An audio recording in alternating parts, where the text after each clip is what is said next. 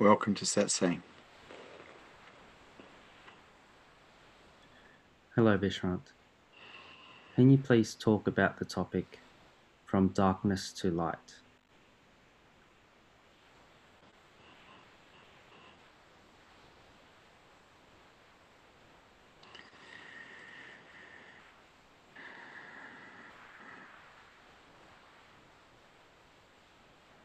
It's a metaphor.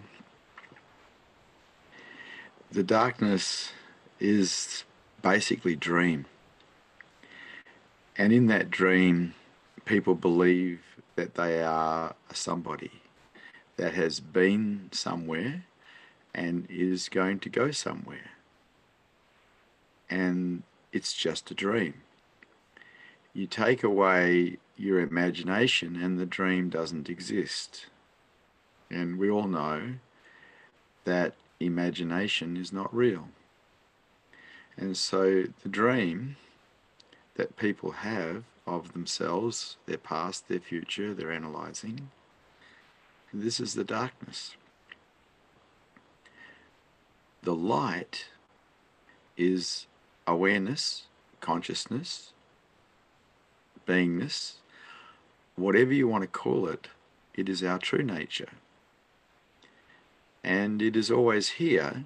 It is just covered from perception by dream. And so the journey, if you like to call it a journey, which is not true either, is from darkness to light, is simply leaving the dream, turning awareness onto itself so consciousness knows itself. And this is the light, because this is the truth of who and what we really are. The dream, which is imagined by the mind, is not who we are.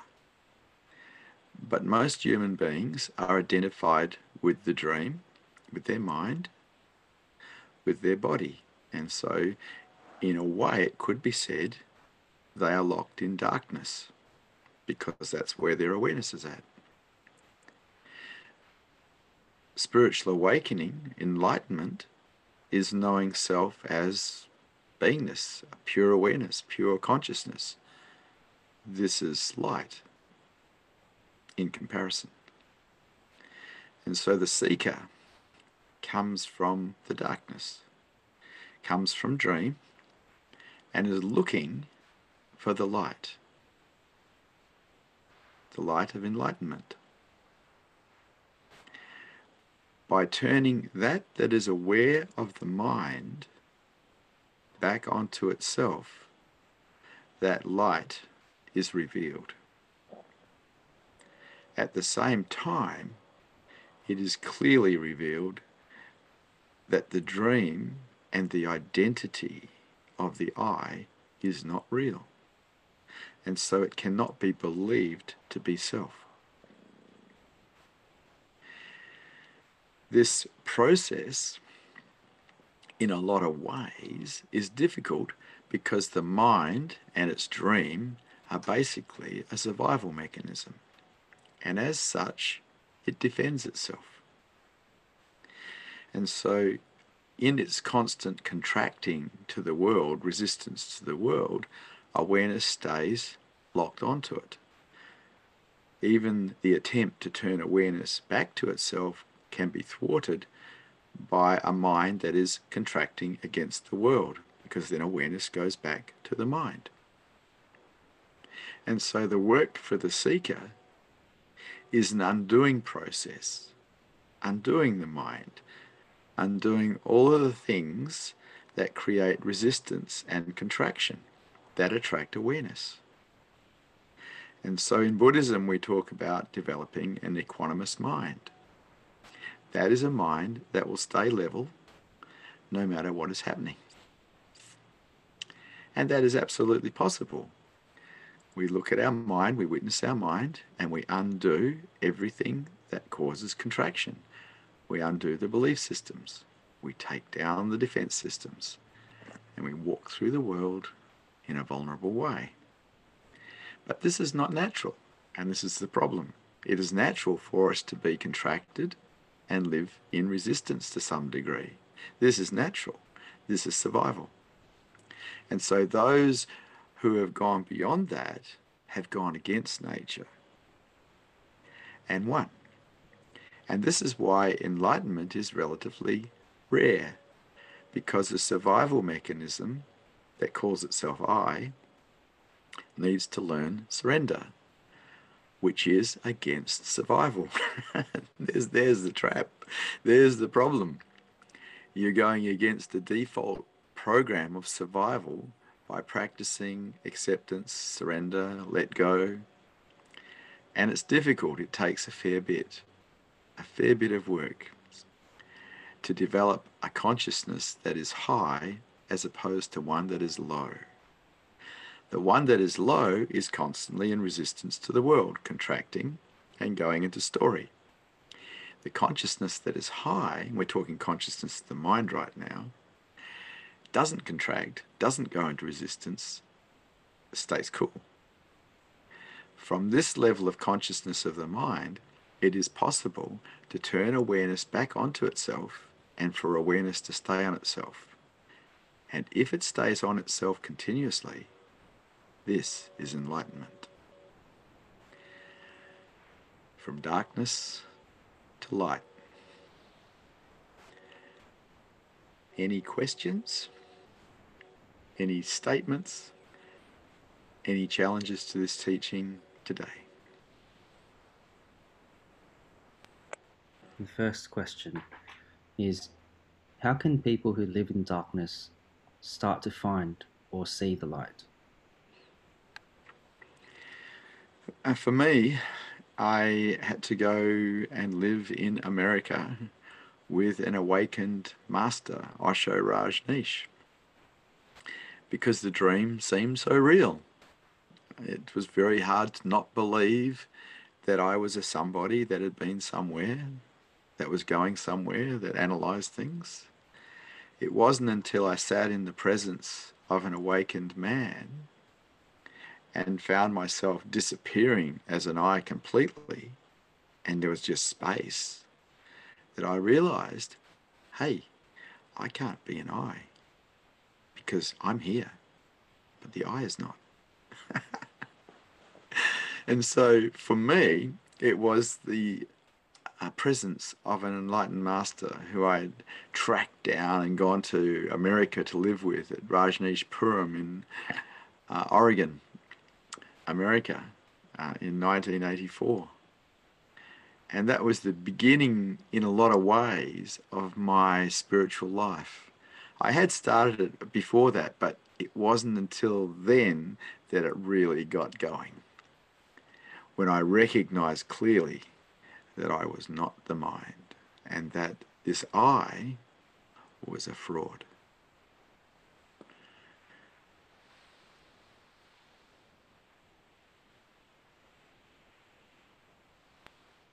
So, would you say that living in the mind is just darkness? Or is there a pure, lighter version of mind? Okay, so I'm sure that people would like to hear that there's a lighter version of mind. but all dream, all thinking, if we're going to use the metaphor in light and darkness, is darkness because it's not real. Beingness or pure awareness or consciousness is real.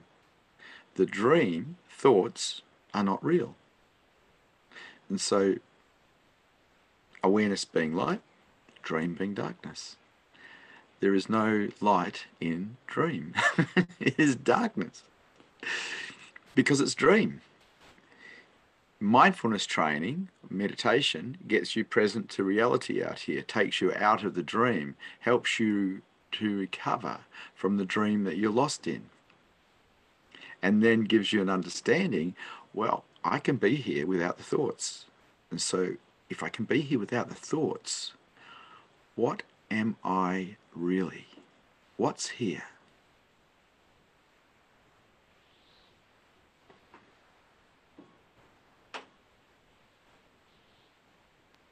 The following question is from Savi. She writes Buddha said, thoughts become objects. What was he referring to?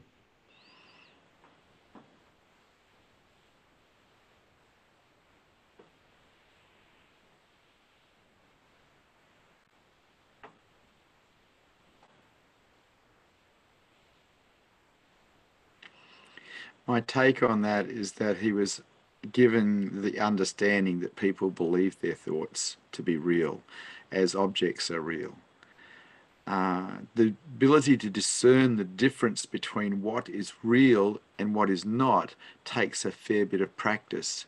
Because most humans have lived in dream for so long, they believe that what they think is real, that is actually an object. My understanding is very clear. No thought is real. There is no object. What is real is pure awareness, pure consciousness. And that cannot be described, but the closest is probably just vast nothingness as self. that's, that's not an adequate description either.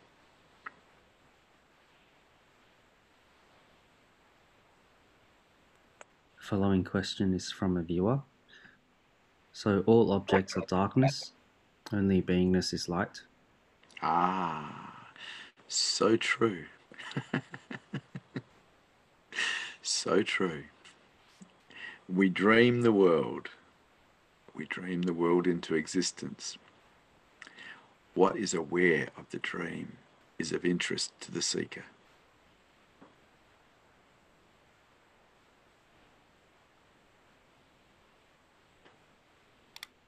The Buddha's last teaching was supposedly be a light unto yourself. How does one do this, and can others help, or is it a solo journey? So, this the phrase "be a light unto yourself" would indicate that you're trying to light yourself up. That's very early stage stuff. How about just be a light? If you can if you can facilitate enlightenment in the vehicle, you as beingness become a light for everybody that you come in contact with. Like a lighthouse, constantly radiating light. No personal distinction whatsoever there, just radiating the light, the Buddha field. This is the light. Be a light. Wake up. Be a light so others may see.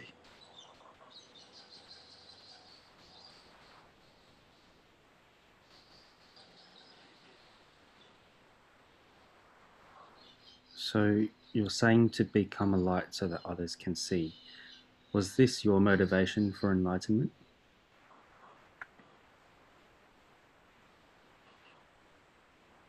It was one of the motivations that was there because uh, 10 years before uh, awakening occurred, uh, I had taken the Bodhisattva vows. And in the Bodhisattva vows, you become a light so others can see. There is no such thing as selfish enlightenment. That's actually not a possibility you can't get enlightened for you because you are not real in the first place. And selfishness disappears completely. Even the wanting to become awake disappears completely before awakening. Everything disappears. You are left with absolutely nothing. No past, no future, nothing. This is reality. Everything else is dream. So the mind drops. And in that dropping, which is a surrender, unconditional surrender, enlightenment is possible. Then awareness becomes aware of itself, and a Buddha field is produced by that, which is referred to as the light. It allows people to have clarity. It allows their minds to expand and become silent so they can see clearly.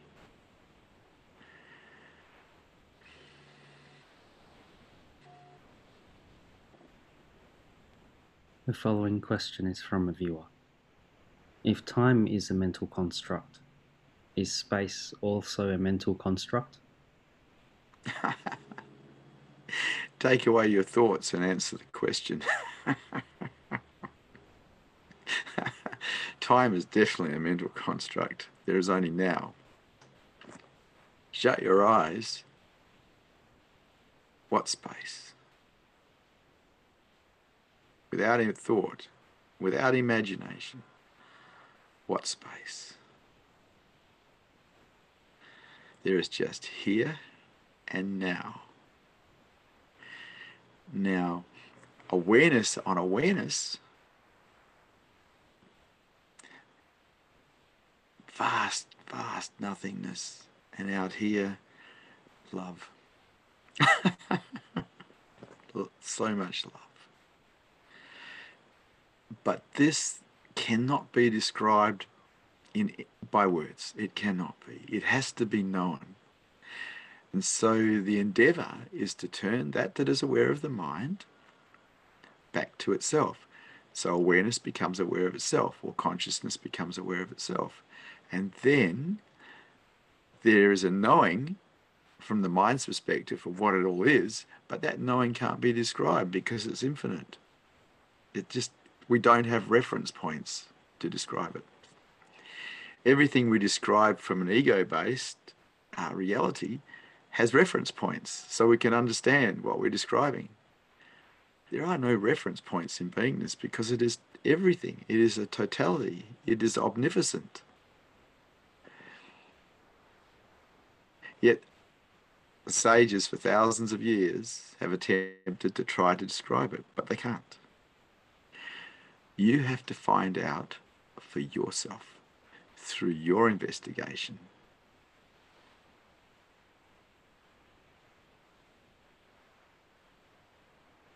The following question has been asked by Savvy. I find myself chasing those glimpses of light I have sometimes experienced is that my mind chasing it? Is my chasing getting in the way of being light? No.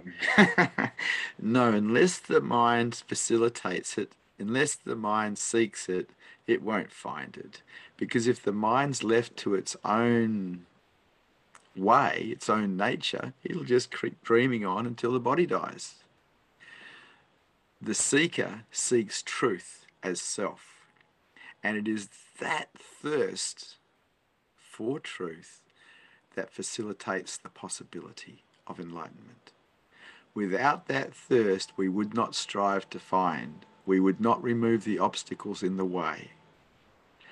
If there is one desire that is worth having, it is desire to know self as truth.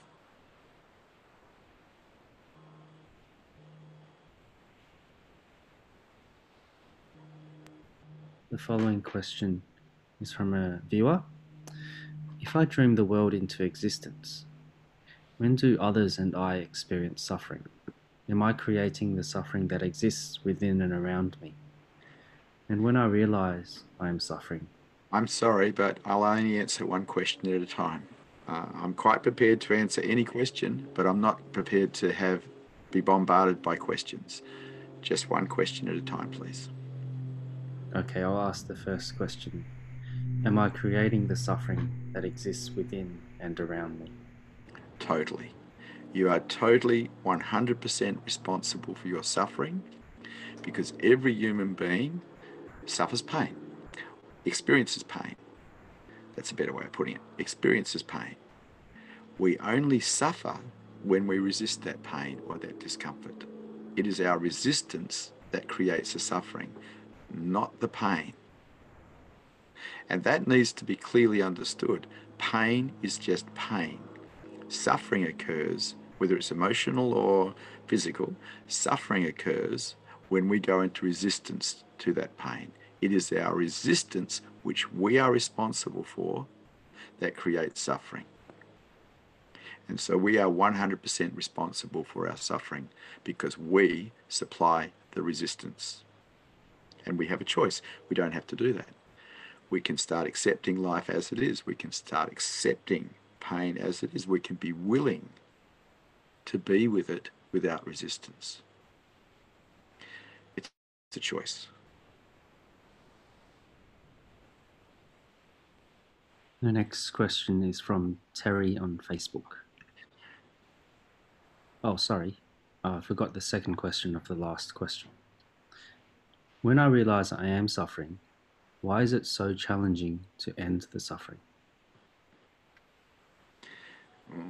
You're programmed to resist. You've been programmed to contract against pain. You've been programmed to.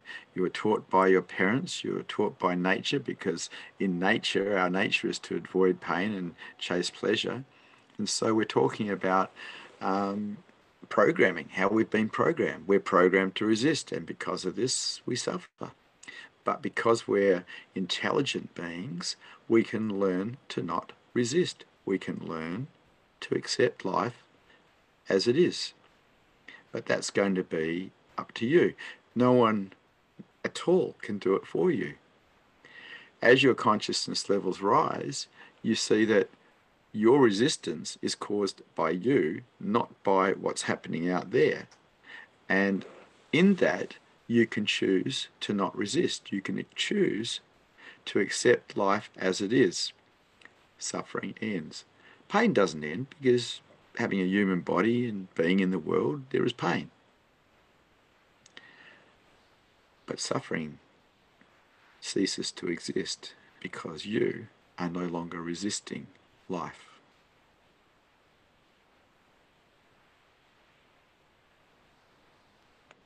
The next question is from Terry on Facebook.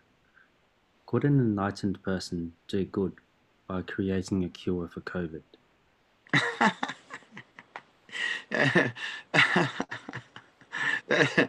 oh, wow you don't enlighten. Enlightenment is just awareness, aware of itself.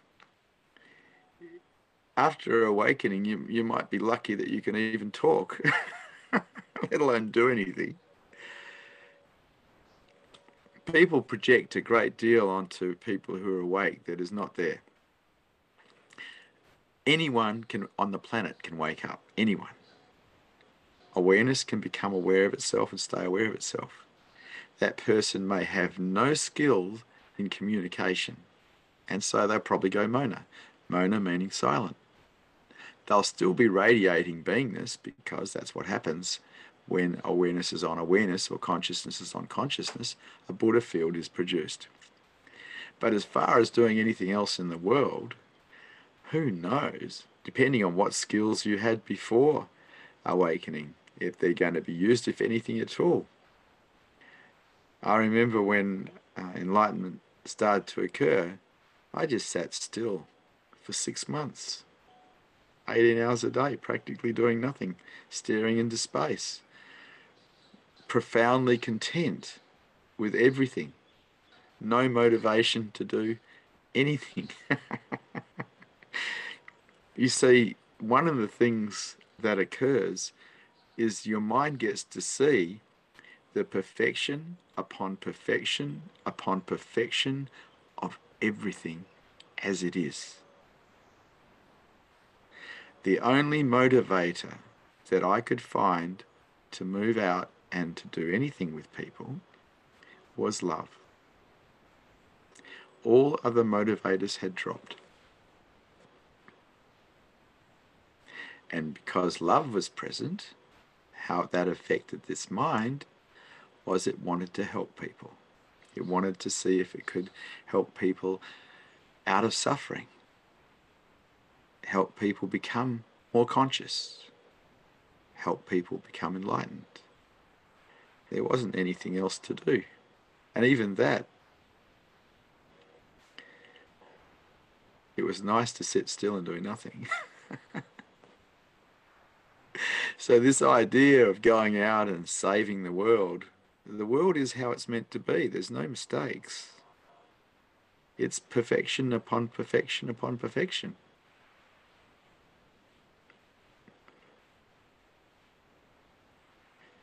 I think the only way that you're going to understand is for you to wake up. our resistance to what is, thinking things are right or wrong, is what creates unrest, a restless state inside ourselves, which in a way forbids enlightenment anyway because it attracts attention to itself. The acceptance of life as it is is the best. You don't have to agree with what's going on, but acceptance is a requirement if you're interested in raising your consciousness levels, if you're interested in enlightenment. That doesn't make you necessarily ineffective in the world. You can operate from acceptance, particularly if love is perceived, because love will have you be in service to everybody until you die, because that's how the mind is affected by it. It just loves to take care of people. Surrender unconditionally and find out for yourself.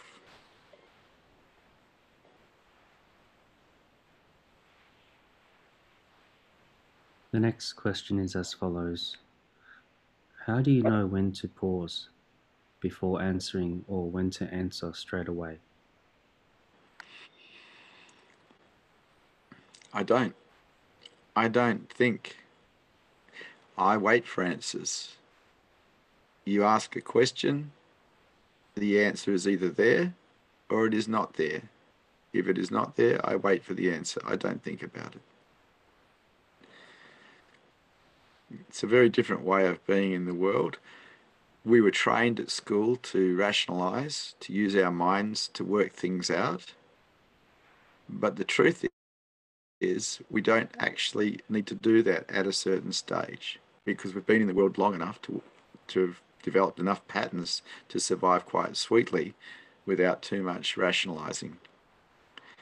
And so I think for the last 30 years or more, I've been waiting for answers. So a problem presents itself or a question presents itself.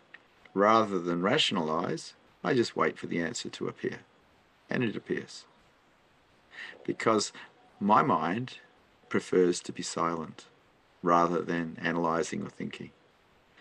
And so either the answer is there or it is not there.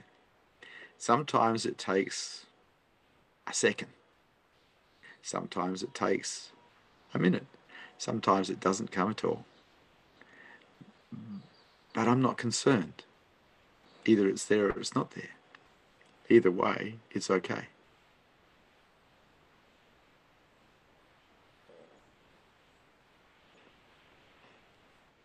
The next question has been written by Kirti.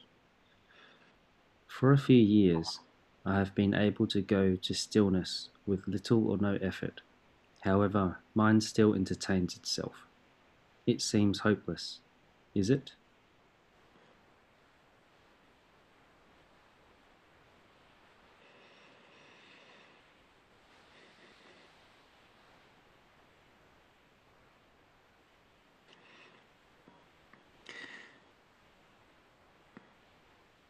I don't like hope. It's a dream about later.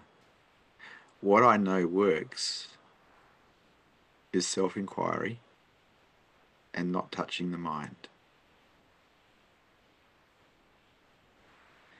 The mind comes, you don't touch it, you don't entertain it. You develop a habit of not entertaining the mind because you currently have a habit of entertaining the mind. To change a habit, we need to introduce a new habit, a new pattern. I'm never going to suggest to people that this is easy. But my practices towards the end were simple self inquiry and don't touch the mind. And basically, I got this from reading the Ribhu Gita to abide as self and not touch the mind. So you find the silence find the stillness, you find that space, the mind presents itself, don't touch it. This is a very high teaching.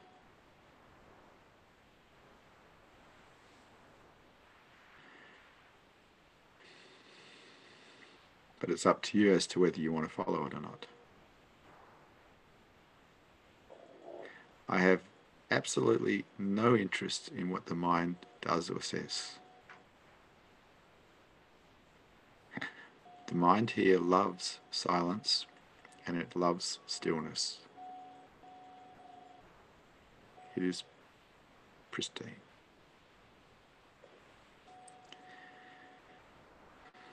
One of my one of my teachers, a man called Vartman, used to tell a story about not touching the mind. He said, You're walking along in a park and you tread in some dog poo and it gets on your shoe and it smells. And you don't want to do that again. So you wipe it off, and from then on, you avoid treading in the dog poo. You make sure that you don't tread in it. He referred to the mind the same way, as thoughts the same way. It's like dog poo. Once you've trodden in it, it stinks. You don't want to do it again. I enjoyed that. I enjoyed that little story he told. And so self inquiry and don't touch the mind. Let it go. Stop entertaining it. Don't feed it.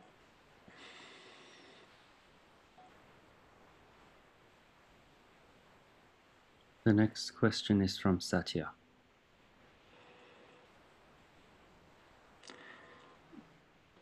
Hello, Satya. Hello, Isran.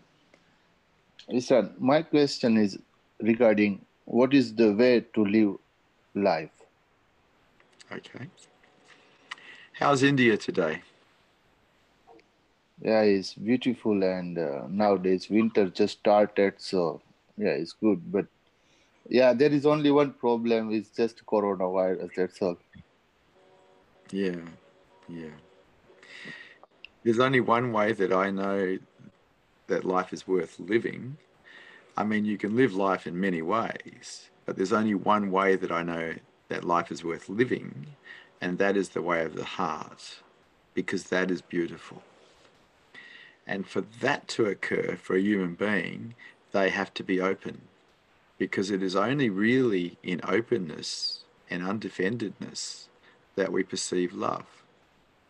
And when we perceive love, it affects our mind in a way that we want to serve others, serve the planet, serve the animals, serve everything. Because this is how love affects the mind. And this is the way of the heart. And this is worthy of giving our attention to. It's worthy of service. And so, for 10 years before awakening, my mind chose to serve heart. And in that service of heart, people were served. My partners, my children, my extended family, my friends, strangers, clients, people who didn't like me. It didn't make any difference. Love doesn't have conditions on it. This is the beauty way. This is a way that is worth living. I hope that helps, Satya. Yeah, uh, thank you, Visran. Uh, but in a combination, uh, can we add uh, self-inquiry and meditation with this also, or we just have to live the way of heart? No, the way of the heart is like the way to higher consciousness is like a bird, and the way of the heart is one wing. The other wing is the wing of discipline, self-inquiry, meditation, mindfulness, And so there's two wings to make the bird fly in the marketplace. The way of the heart, one wing, discipline, the other wing. You see? Thank, thank you, Isira. Fly high, Satya. Fly high. thank you, Isira. Thank you.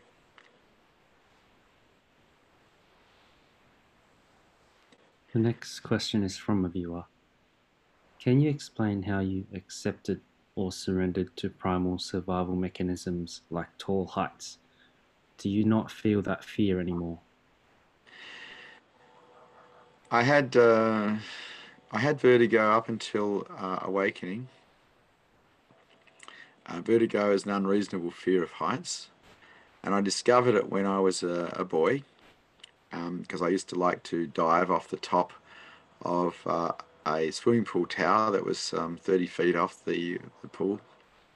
And every time I'd go up the ladder to go up this 30 feet, I'd, my limbs would turn to jelly. But I would go up and dive and up and dive over and over again because I was trying to defeat the fear.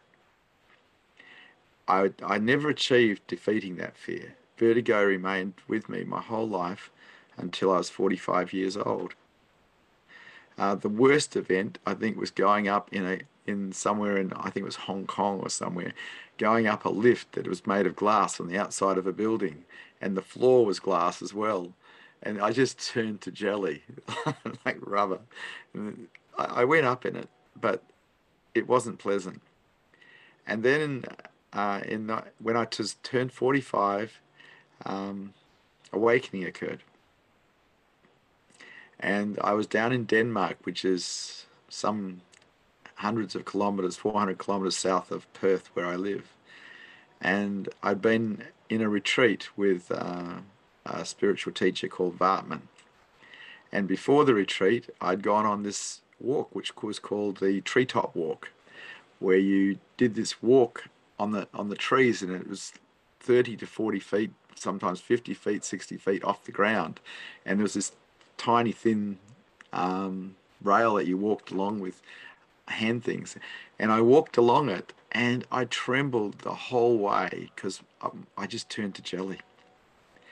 After awakening, someone had invited me to go and walk on it again, have a chat with them. I walked on it. All fear of all kinds had left. There wasn't any fear left at all. There hasn't been any fear experienced since then.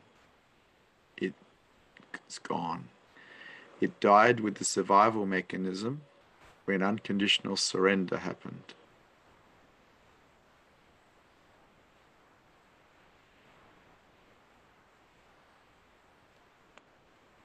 The next question is from a viewer. If the world is perfect, what is the purpose of COVID? what is the purpose of any virus? What is the purpose of any bacteria? They're just trying to live like you are. Isn't it? Look, I've studied this for so long. What is the purpose of life? And I still come up with to live. There is no other purpose. Life itself. And we might look at bacteria and viruses as the enemy, but they're just trying to live too. Yeah. They're just consciousness in a different form, trying to live as well. Everything is consciousness. All is one. The purpose of COVID, it's just a virus that is trying to live. And it's devastating I think two to three percent of the people that it, it gets into. It's killing them. Not to mention the damage it does to other people that get it. But interesting enough, have a look at what the human population is doing to the earth. Isn't it something similar to what the virus is doing? But I think we're wiping out way more than 2 or 3%. The only thing that's going to save this planet is higher consciousness. Yet, not that many people are going for higher consciousness. And so, the purpose of the coronavirus, life. The purpose for human beings, life. The coronavirus destructive in that human beings die, that's tragic human beings destroying our planet's atmosphere, destroying our climate, tragic. Everything's just trying to live.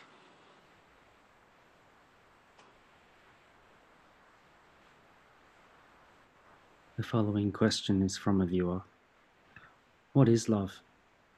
How do I know when I'm experiencing real love? Good question. In my experience, I didn't experience true love until I was 33 years old.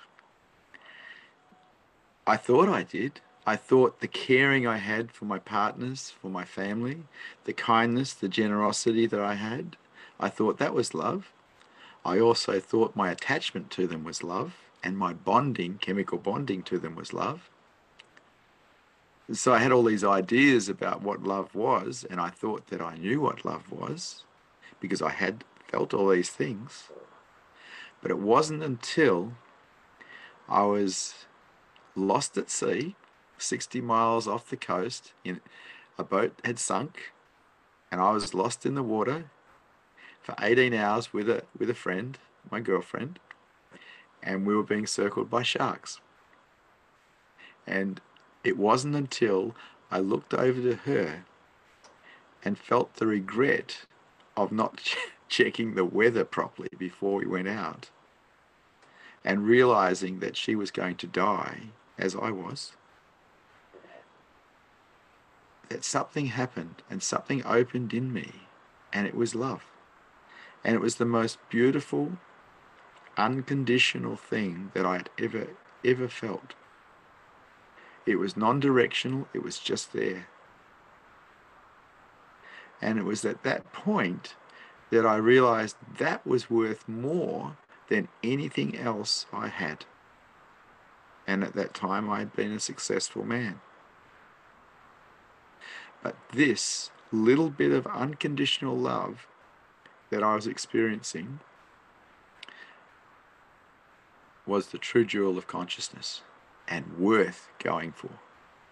Because up until that point, I'd lived myself as, lived my life as a, a businessman, basically, being successful in the material world, thinking that uh, it was all about owning Rolls Royces and properties and businesses and certain image and having the right woman by your side for your looks. And it wasn't until I experienced that unconditional love in the water, I was suffering from hypothermia because I'd been in the water for 18 hours, that I realized that I'd missed the boat, that I'd wasted 33 years of my life pursuing the wrong thing. And it was in that year that I walked into my companies nine months later and gave them to my staff so I could go on the road and pursue my heart. Because it was a clear recognition that I had become a war machine as a businessman and that my business was now in the way of what I knew was truly valuable the heart. So I don't know the answer to your question, whether you perceive love or you don't perceive love. I do know this that the perception of love occurs in openness, not closure, not defendedness, but openness. And the more open we can be, the more perception of love we can have. The thing about being wide open is there's very, very little of you in the picture at that stage. So the obstacle's not there. Openness counts for everything. And it's up to you. You're the one who closes yourself. You're the one that resists life. You're the one that's defended. It's up to you to undo you so you can perceive the beauty of unconditional love.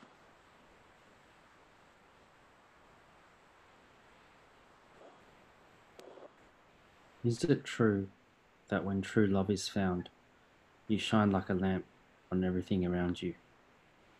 Yes. yes, it's true. but there's no you doing the shining.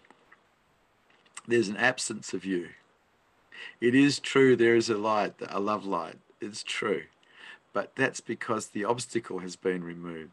the thing that contracts, the thing that dreams is gone. There's an absence of you as an I. You are still here, but without the I.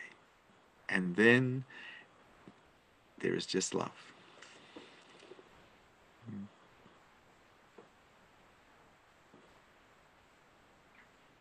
As I go deeper into my meditation, I can see a lot of beauty and light in the silence and stillness, but also a lot of evil and darkness. Do these two originate from the same source?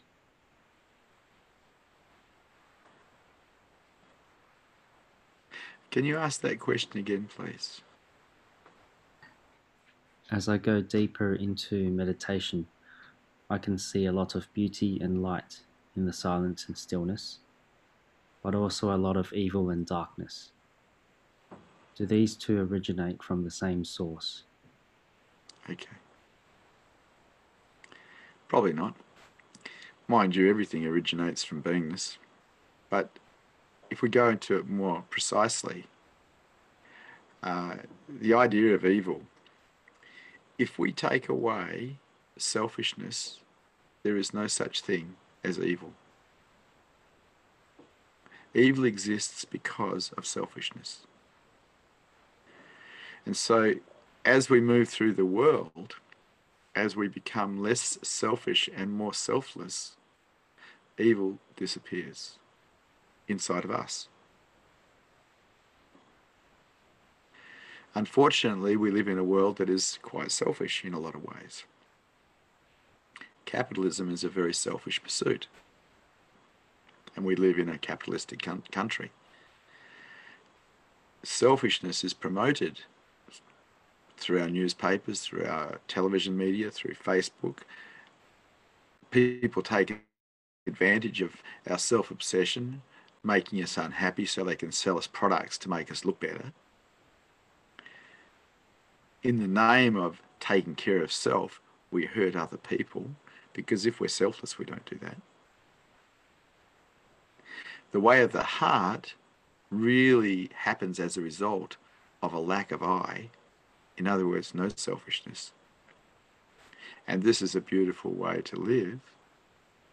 But you've got to decide to serve heart.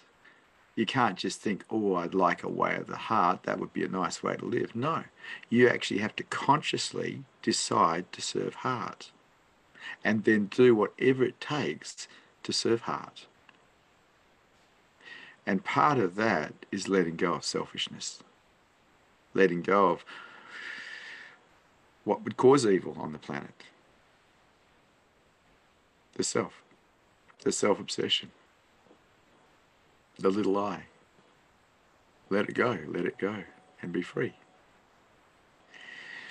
So it comes back to you. You see, if we look at different things, selfishness comes from the mind. If we look at light, it comes from awareness being aware of itself. So they're kind of two different things, but ultimately they're not because everything comes from beingness or the great Tao. Everything comes from it, the great mother. It's up to you.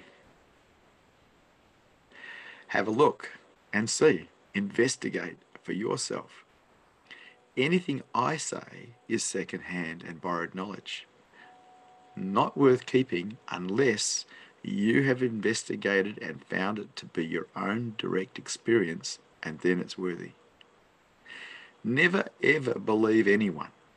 Never ever, put beliefs in the maybe column. Check it out for yourself.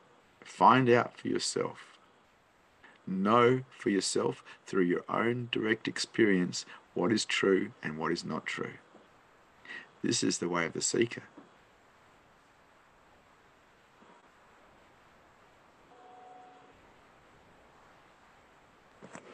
Did you fight the darkness that you found within yourself?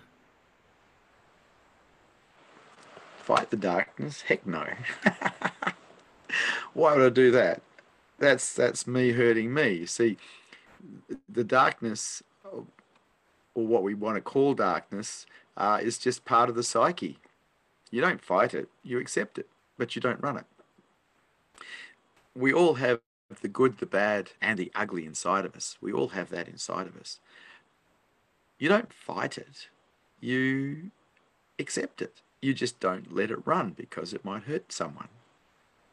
We all have a killer, we all have a thief, we all have a liar, a cheat.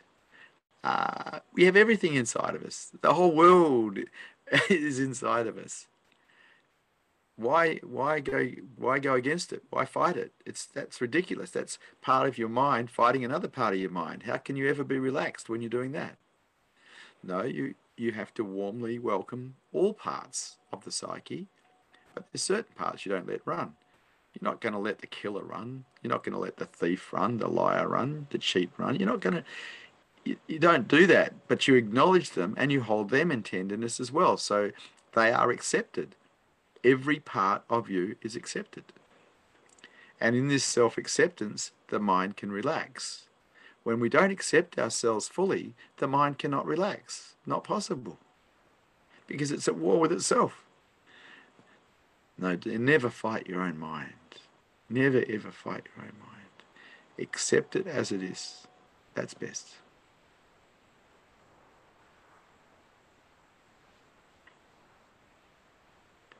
I experience your energy field as being light.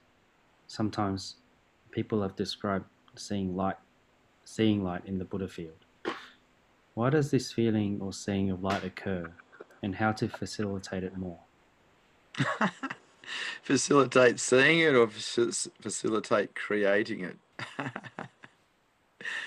I look when awareness is on awareness there is a Buddha field. And some people perceive it as light, some people expe- perceive it as just an expansion of mind, some people experience it as silence, some people experience it as beauty, some people experience it as love, some people don't experience it at all. You want to facilitate it, surrender your life to truth surrender unconditionally to truth and give truth your life. That works.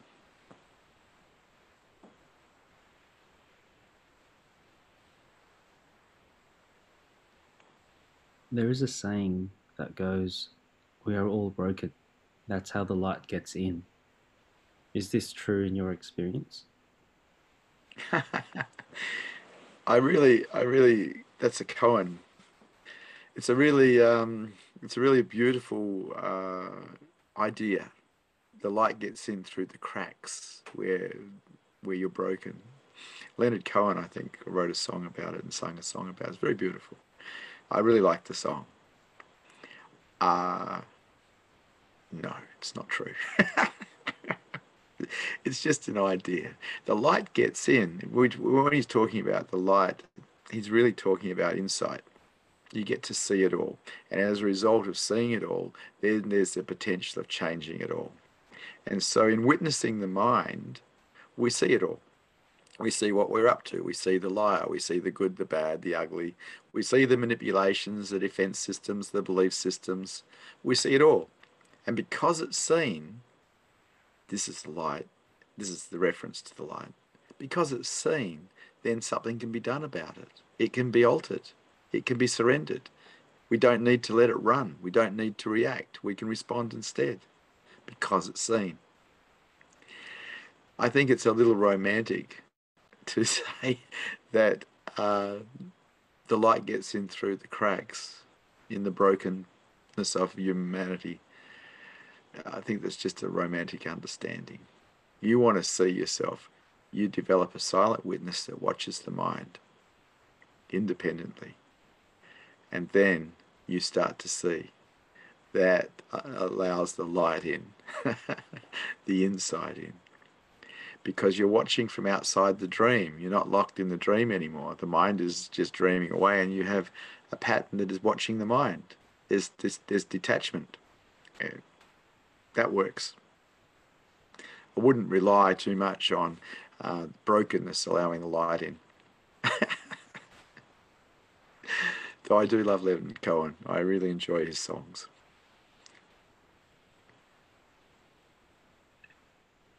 I've heard you say that an awakened teacher is like a flash of lightning that lights the path. What is the best thing for a seeker to do in the presence of a teacher who carries the light? Look at the path. Look at what's being pointed towards. Don't look at the teacher. Look at the path. Look at what's being pointed towards. See what needs to be done while the light is there. So there's a story about two men being stuck in the jungle and they're lost. They're lost in the jungle and they can't get out. It's a dark night, it's wet, it's windy, it's rainy. And lightning strikes. One man looks at the lightning and says, Oh, how wonderful that is! So bright. Look at the sky. The other man looks at the path and sees the way out. Always be the man that looks at the path to see the way out. Forget about the lightning. People get caught up in looking at the teacher, admiring the teacher, admiring the one the light's coming from, and they miss where the teacher is pointing. Always look where the pointing is occurring.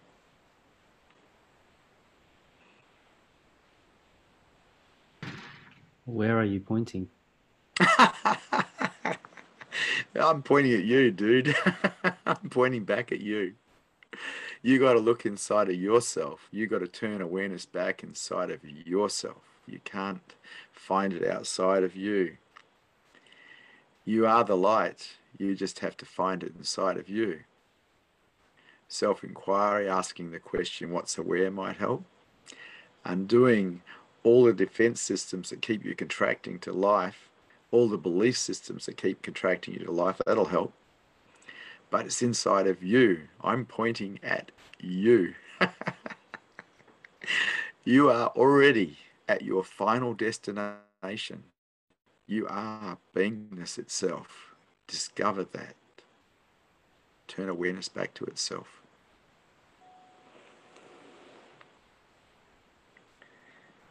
Thank you for satsang.